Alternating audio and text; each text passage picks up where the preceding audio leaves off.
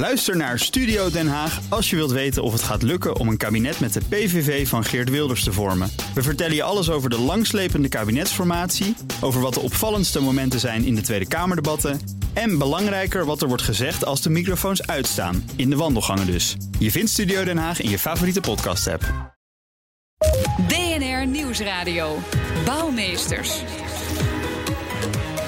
Paula Seur.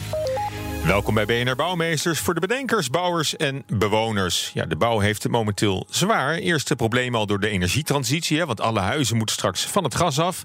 Toen bleek dat we de woningambitie van 1 miljoen huizen in 2030 ook al niet lijken te halen. En als klap op de vuurpijl kwam daar eind mei nog eens het stikstofbesluit bovenop van de Raad van State.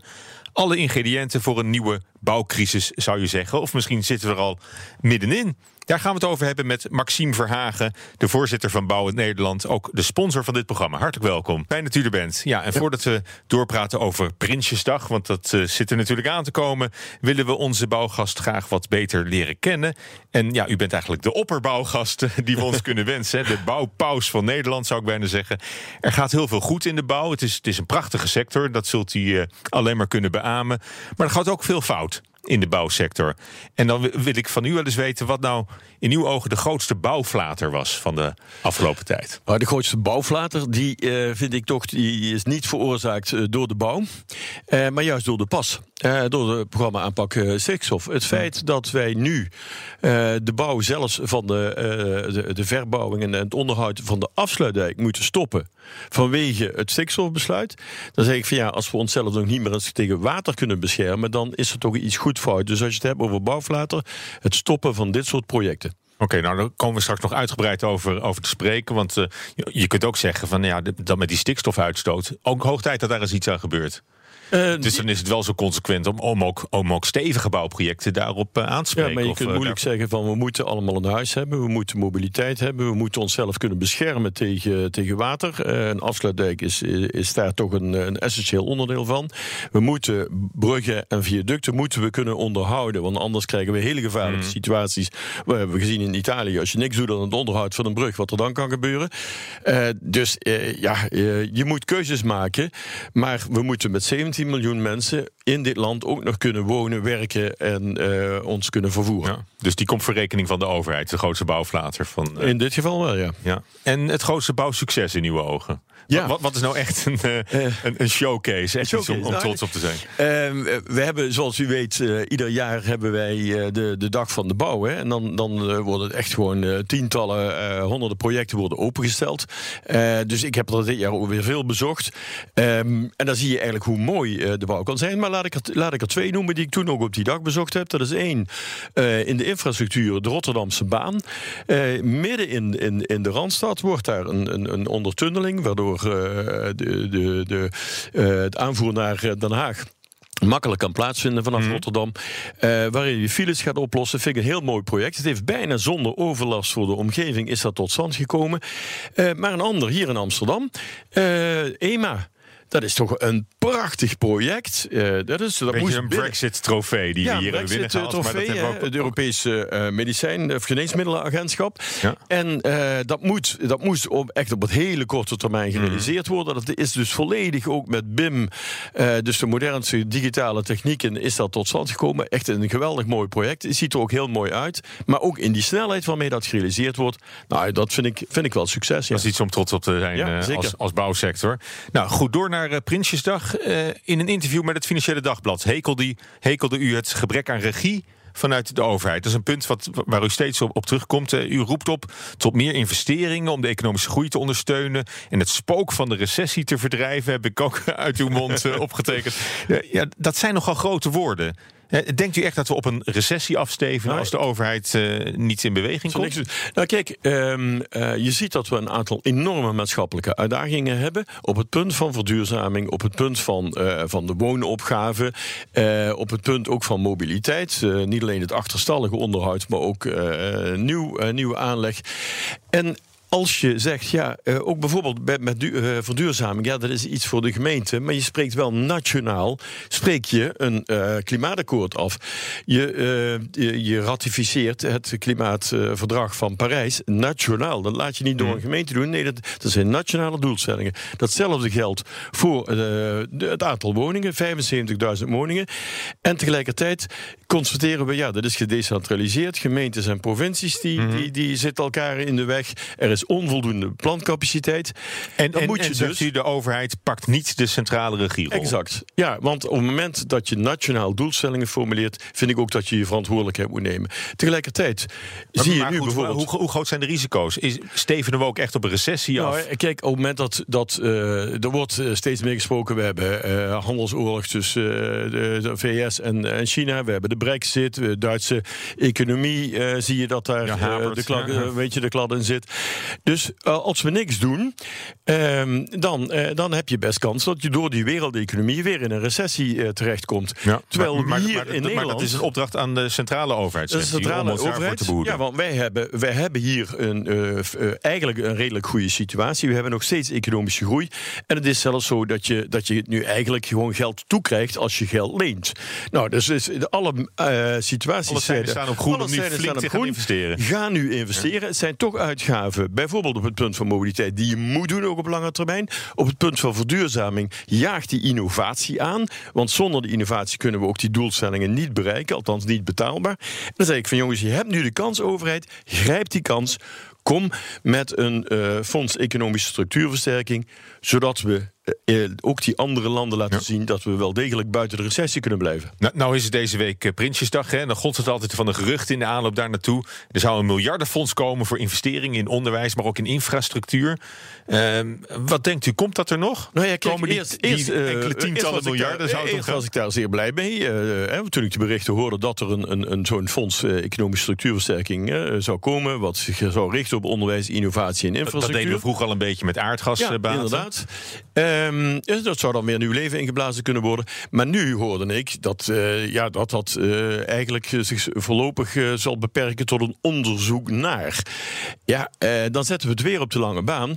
En als we er al te lang over gaan praten, dan wel na te denken, dan heb je kans dat tegen die tijd dat we weer rente moeten gaan betalen als we, als we geld willen lenen. Dus ik zou zeggen, grijp nu de kans. Je hebt nu de mogelijkheid om te investeren. Doe het nu. En dan zorgen we dat we weer ook onze doelstellingen kunnen behalen. Ja, maar kennelijk slaagt u er niet in om die boodschap ook over te krijgen bij de, eh, bij de politiek of bij de overheid. Dat uh, moeten we nog maar zien. We hebben ten eerste hebben we morgen Prinsjesdag, waarin de definitieve plannen worden ontwikkeld. Maar je hebt na Prinsjesdag heb je ook algemene politieke beschouwingen, waarbij de verschillende politieke partijen hmm. toch weer uh, proberen de zaak aan te scherpen, dan wel met eigen wensen kunnen komen. Nou, het is ook een zaak van een brancheorganisatie om de politiek te bewegen om nog veranderingen ten opzichte van het bestaande beleid uh, te, te Nou, daar roep ik er nu toe op. Als ze dus, willen. Dus daar, daar bent u al, al, al maandenlang en daar zijn we het hele jaar door bezig. aan, aan masseren ja, om, uh, om, dit, uh, ja. om dit mogelijk te maar, maar dat onttrekt zich dan een beetje aan de waarneming van het uh, publiek. Soms wel. kijk, zo, zo nu, zo'n zo week voor Prinsjesdag, dan, dan zoek je ook wat meer de publiciteit. daarvoor heb je natuurlijk gesprekken met fractievoorzitters. Je stuurt brieven. je spreekt met Kamerleden. je, ook met, met ambtenaren. En hmm. op die manier probeer je natuurlijk ook de belangen van de bouw en infra om die veilig te stellen voor de toekomst. Ja, maar dat is het, het, het, lopende, het lopende proces eigenlijk. Daar zit hij permanent in.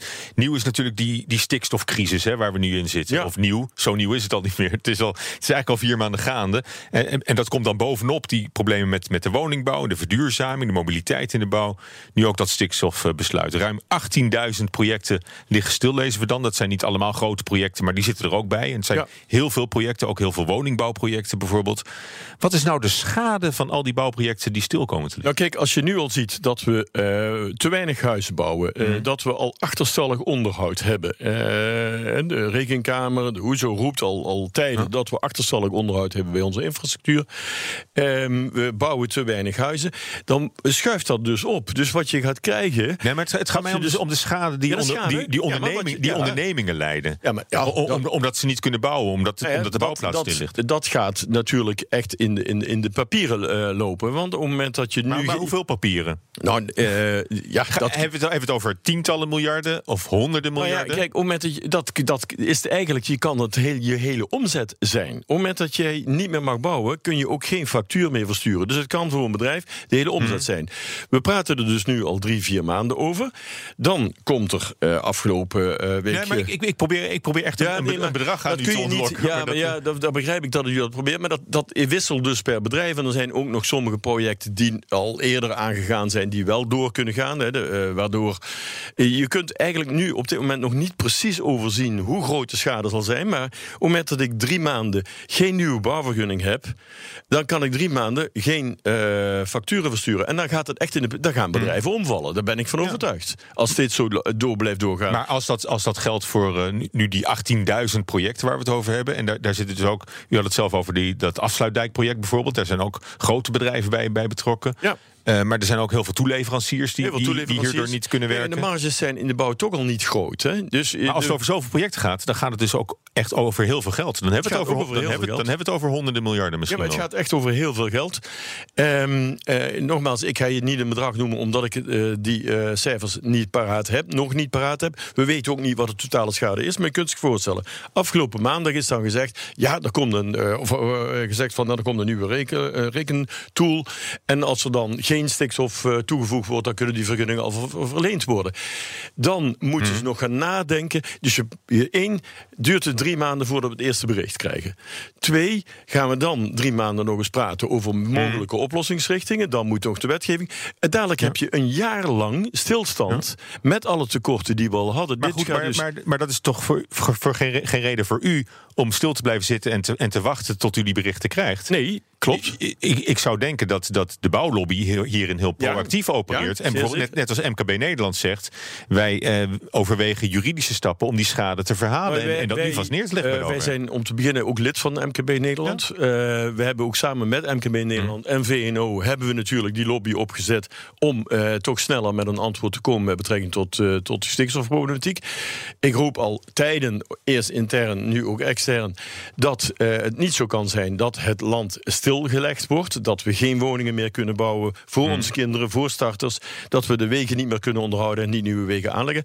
Het wordt hoog tijd dat hier met een urgent noodpakket voor eh, de bouwsector en de infrasector opgetreden wordt. Want En dat, en dat gaat verder dan die rekentool die vandaag en dat eh, gaat wordt, eh, aanmerkelijk verder. Nee, maar met die rekentool, met alle respect, hè, dat is leuk en aardig. Maar dan hebben we het dus over. Ja, als er geen deposito is, ja, dank je de koekoek. Die, had, die hadden lang die vergunningen moeten kunnen krijgen. Maar, hè, want die vervuilen dus op geen enkele wijze. We hebben Maar, daarnaast. maar, maar het kan maar zo een jaar duren als ik het... Met, eh, met een beetje pech eh, zijn we een jaar verder voordat we hier eh, een oplossing hebben die, die, die werkelijk leidt tot het weer, weer kunnen bouwen. Ja, en dat kun je gewoon als land niet accepteren. Maar dat, kun je ook als bouw niet accepteren. Ja, meneer Verhagen, u bent bezig met een soort media-offensief. Dat hoort bij deze tijd van het jaar. Overal duikt u ineens op om het op te nemen voor de bouwsector. En een van de terugkerende thema's daarbij is stevast de regeldruk.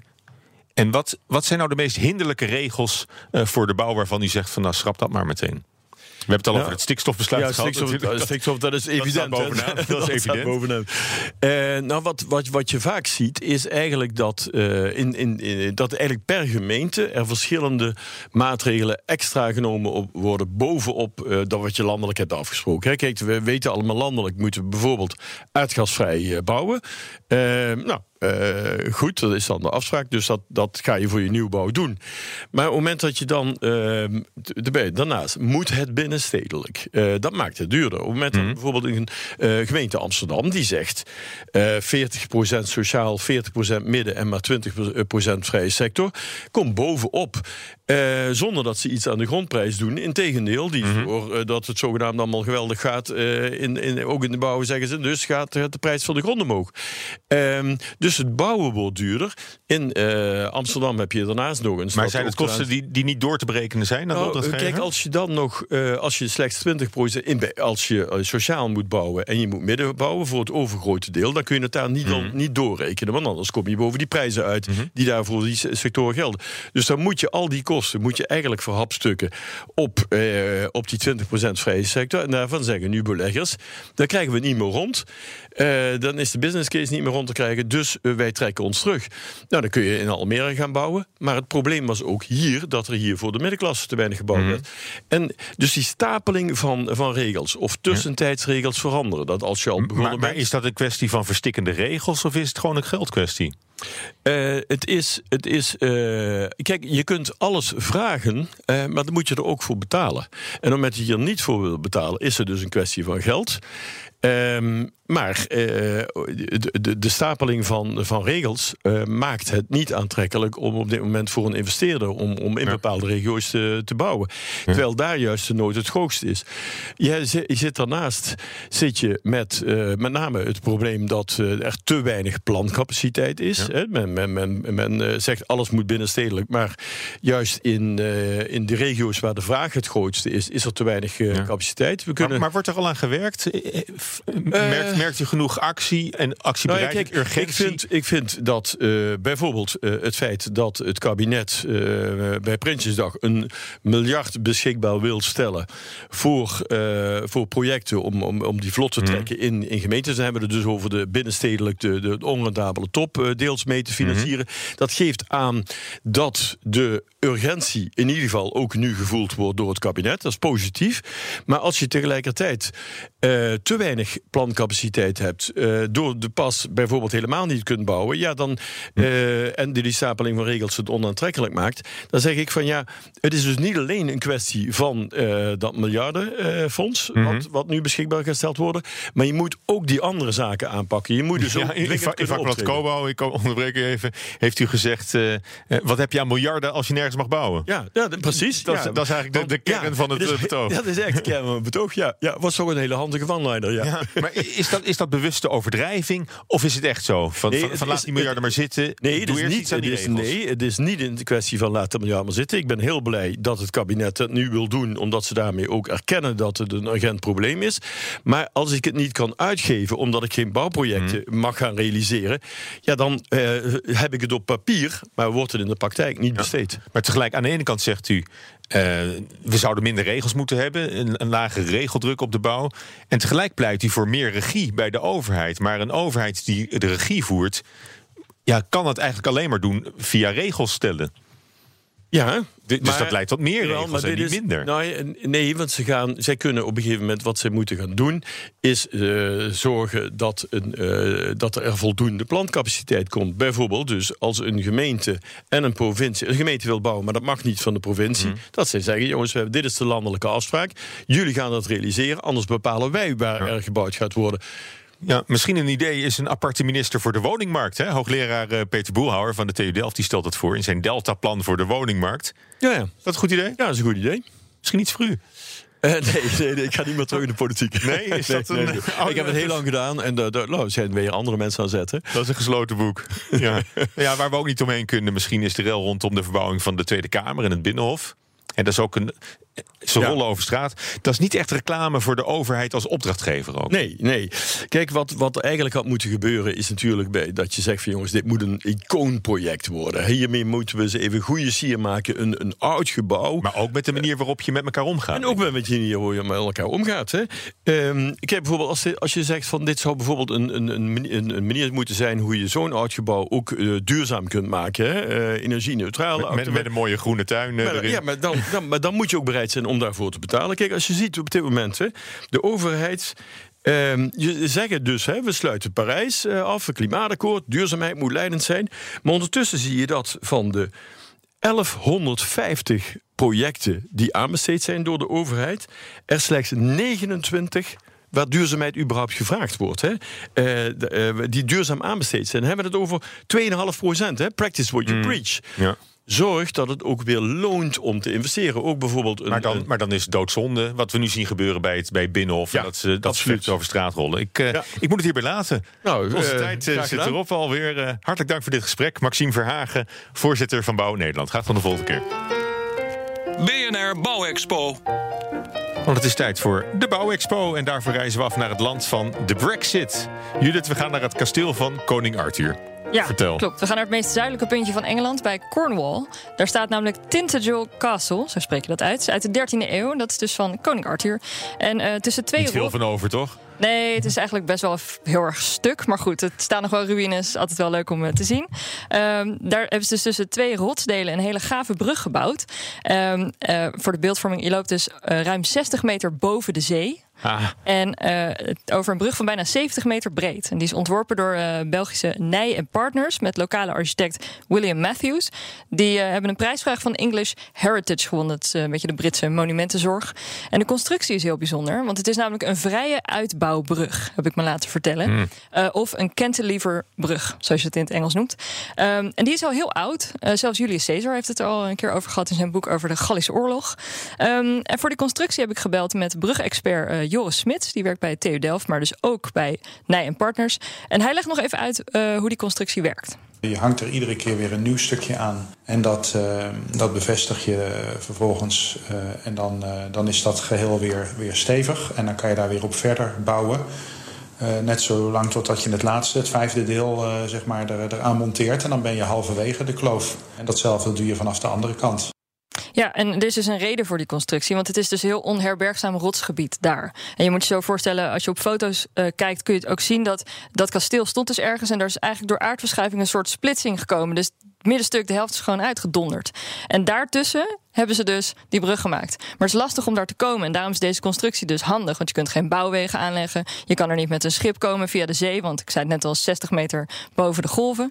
Ehm, dus dat hebben ze nou gedaan. Ze hebben een tijdelijke kabelbaan gebouwd naar die kloof toe. Hebben ze dus elke keer een stukje van die brug daarheen eh, vervoerd. Oké, en als je er goed naar kijkt, want ik heb naar, naar de plaatjes gekeken, Hm? dan is het net of de brugdelen elkaar in het midden net niet helemaal raken. Ja, klopt. Ja, dat zag ik ook. Toen dacht ik, hè, hoe kan dat nou?